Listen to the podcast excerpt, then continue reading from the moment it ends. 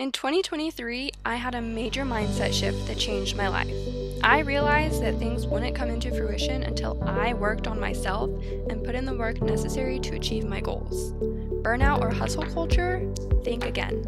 My philosophy is based on sustainable habits where you can show up for yourself authentically and consistently in everything that you do. When you're struggling or having feelings of doubt, I hope that you can come back to this podcast and remind yourself of how worthy you are. Thanks for tuning in, and welcome to Just One More Day podcast.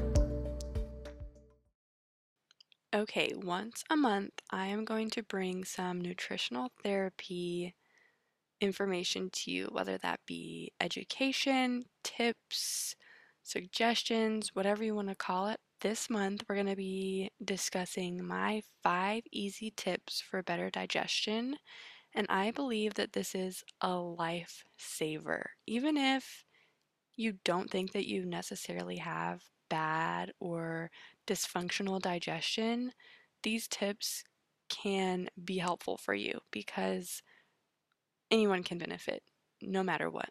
Digestion is easily one of the most common things that people around the world struggle with. I myself struggled with digestive issues starting around the age of 16. And that started with, you know, bloating and I I know that it was because of the food that I was eating, which was the standard American diet. More on that later, by the way. It started out as something that would happen every once in a while. So I would just start to get bloated here and there after a meal or a certain food and I wasn't really correlating it with anything. Like, I was just like, oh, I'm bloated. That's different. And then it wouldn't happen for a few days or a few weeks, and then it would happen again. But then I started to have digestive issues daily. By the time I was 18 or 19 years old, I was dealing with a bloated stomach after almost every meal. Bloating of your digestive tract is stomach distended, painful inability to suck in and oh worst pain i mean i if you know you know. It's kind of hard to explain but basically your stomach is distended which means it's it's sticking out. It's hard to the touch painful kind of gas bubbles going on in there and then if you suck in you either can't suck in or it hurts like heck to suck in. And like i said if you know you know because being bloated I would not wish it upon anybody. True bloating, like reaction to foods that you're eating. Oh, it's awful. Anyways, I was struggling with that kind of bloating daily, multiple times a day, and that drained my energy and left me feeling lost and needing answers. I couldn't understand why I was getting bloated no matter what I ate, and I was desperately trying to find a correlation, and I couldn't. I didn't have anyone to lean on at the time for help or encouragement or tips. I didn't know where to go for answers. And I remember I was on Instagram one day and one of the one of the people that I was following reshared a post that was made by an influencer and I clicked on it. I remember going down a social media rabbit hole. Like after I clicked on that influencer's account, was so intrigued by the lifestyle that she was living. I scrolled through all of her content and then I found similar accounts to hers and I looked through their content and it was like this whole new world to me. From that day, I began to get in and take in a bunch of information from different people on Instagram over the course of a year or two. And that's what led me to begin my whole health journey, really. But I wish that someone would have given me these five tips that I'm about to share with you then, because I really do believe that they would have been life changing for me. You should work with a practitioner if you have deep problems that need to be addressed, but these are key tips to improve your digestion, to make your digestive process more easily flowing, more smooth, better operating. Like I said, literally everyone can benefit from this. Even if you have perfect digestion, these tips, which you you probably don't have perfect digestion if you don't do all of these. I'm just going to say it. You may subconsciously do these things because it's how you were raised or what you were taught or you know to do these things because you've done your own research, whatever. By the way, you don't have to implement all of these all at once. You can start with just one tip and implement that for this week. And once you get in the habit of doing that one thing, implement the next tip for a week and continue on that routine. You don't have to do it all at once. Take it one step at a time. Ease into it in a way that feels comfortable and attainable for you. Let's get into the five tips for easy, better digestion. Number one, stop drinking liquids at mealtime.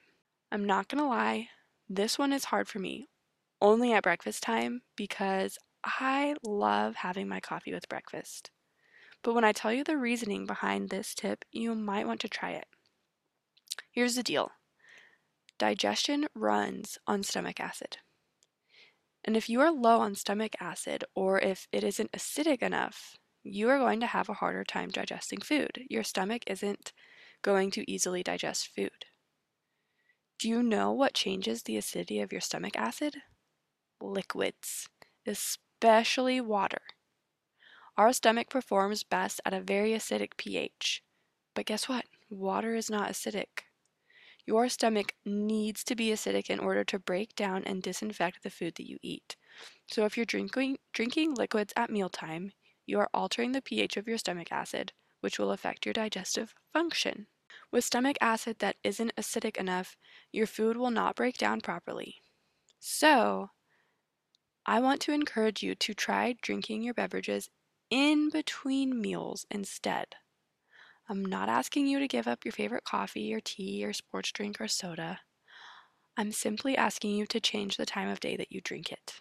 By not drinking your liquids at mealtime, which is, let's say you have three meals a day, you take 30 minutes at each, and then you have a few snacks in between. Let's say it's 100 minutes a day that you don't get to drink a beverage. I think you can do that out of the entire day. I think you can do that. Number two, chew your food to mush. This kind of goes hand in hand with number one. If you feel like you need a drink after every bite to chase your food down, you are probably not chewing your food enough. Most people don't chew their food enough, especially in this modern day, because we're rushing through mealtime and we're chewing one, you know, three to four times and then we're swallowing. And that's not enough, guys. Chewing your food to mush means that you're chewing like 20 times. I'm not asking you to count how many times you chew. I'm asking you to get to a certain consistency so that it's more easily digestible. I know it sounds gross to chew your food to mush, but it really is so, so important. If you are not chewing your food until it's mushy, chances are you're ending up with undigested food in your stomach, which could lead to a whole host of problems like food intolerances, bloating, hello me, or other things. Your stomach doesn't have teeth, guys, but you do have teeth in your mouth for a reason to chew your food and break it down. Your stomach can't do all of that work. So you need to do that so that it can be more easily absorbed and digested in your stomach. And this will really help with the bloating. Number one, because you're slowing down to actually chew your food. And number two, because you're not ending up with whole chunks of food in your stomach and in your digestive tract that is leading to leaky gut or whatever it may be. All of these kind of sort of go hand in hand. They're all very important. There's no specific order, they're all the same level of importance. Number three, before you eat, take a moment to slow down and reduce distractions during mealtime. So, the practice of prayer or meditation before mealtime is an extremely beneficial practice to your digestive system and to the function of your digestion. Meditation usually involves some breath work. So, when you're taking deep breaths, you're allowing your body to get into a rest and digest or parasympathetic state, which is optimal for digestion. The opposite of that is fight or flight mode, or the sympathetic state, which is not good for digestion because your body will not be prioritizing digestion. It will be prioritizing fighting stress or running from a tiger or whatever that stressful thing is that your body is responding to, the reason that it is in that fight or flight mode in the first place. So, prayer, meditation, taking a few deep breaths, or simply closing your eyes before you take that first bite are all ways that you can get into this state. Another part of this step, the third step, is reducing distractions during mealtime. So, things like scrolling on your phone or working at your computer or watching TV. The example I gave before, a typical mealtime is maybe 30 minutes, probably a lot less if I know you and if I know that you're rushing through your meals. But let's say it's at least 15 or 20. That is not that long to go without a stimulant or, you know, like a phone or a computer or a TV or or even reading emails or reading a book is even a distraction. 15 minutes, 20 minutes meal time is not that long to go without those things. And I think that you can totally do it. I think that you are highly, highly capable of doing this, of reducing distractions during mealtime. The reason this is important is because if you're distracted, usually you're just going to be shoveling food in your mouth. You're not going to be focusing on the meal at hand. You're not going to be focusing on chewing your food. You're not going to be focusing on slowing down. You're going to be focused on the task that you're doing writing an email, watching a TV show, whatever it may be. You're going to be, your mind is going to be focused on that. You're going to be mindlessly eating. Your digestion is going to be affected because of it. Because this just goes back to you're not going to be chewing your food. You're not going to be slowing down. You're going to be eating in a rush state. You're going to swallow things whole, yada, yada, yada you need to reduce distractions during mealtime. Instead of sitting at your computer and working through lunch, or scrolling on your phone while you eat, or binge watching a TV show, you can eat while you catch up with a friend or coworker. You can walk to a park and eat. You can sit in the grass and enjoy nature while you eat. Maybe leave your phone in your backpack so that you're not tempted to reach for it. You can watch the birds fly in the sky. You can watch people walk by. Whatever. This is not distraction, okay? Or you can simply, if you work from home or you're a stay at home mom, you can simply sit at your kitchen table and enjoy your meal. You don't have to sit on the couch and watch TV. You don't have to sit at the counter and scroll on your phone while you're eating. You can simply sit there and eat. I think a lot of that has been taken away from us in this modern day because we thrive on stimulation and it's dangerous to our digestion. I'm telling you, these steps, these tips, they're so, so important to your digestive function, and you will notice a difference if you implement them. Tip number four find ways to reduce stress. This one is going to probably be the hardest one for you to implement because it depends on your stress levels, number one. So if you're not very stressed in the first place, this one maybe won't be a priority for you. But most of us do live in a stressed state just because of the way our life is. We drive home from work in rush hour traffic or we have a deadline to meet, or we're trying to keep our children alive, or we're stressed out because our marriage is not going how we want it to be. Most people have some level of stress unless they are doing things to relieve and reduce it. Some ideas to relieve or reduce your stress are things like exercise is really going to be a big one here. So, movement, yoga, walking, lifting weights, running, forms of movement, forms of exercise are really going to be huge stress relievers. If you can't reduce your stress load, what I mean by that is if you can't take away from your stress load at work, if you have a lot on your plate and there's you don't have a choice, then you have to work on taking measures to relieve your stress. So you can either one Reduce your stress by taking things off of your plate, or relieve your stress by doing things to help you calm your nervous system and become in a less stressed state. So, like I said, movement is going to be really beneficial there.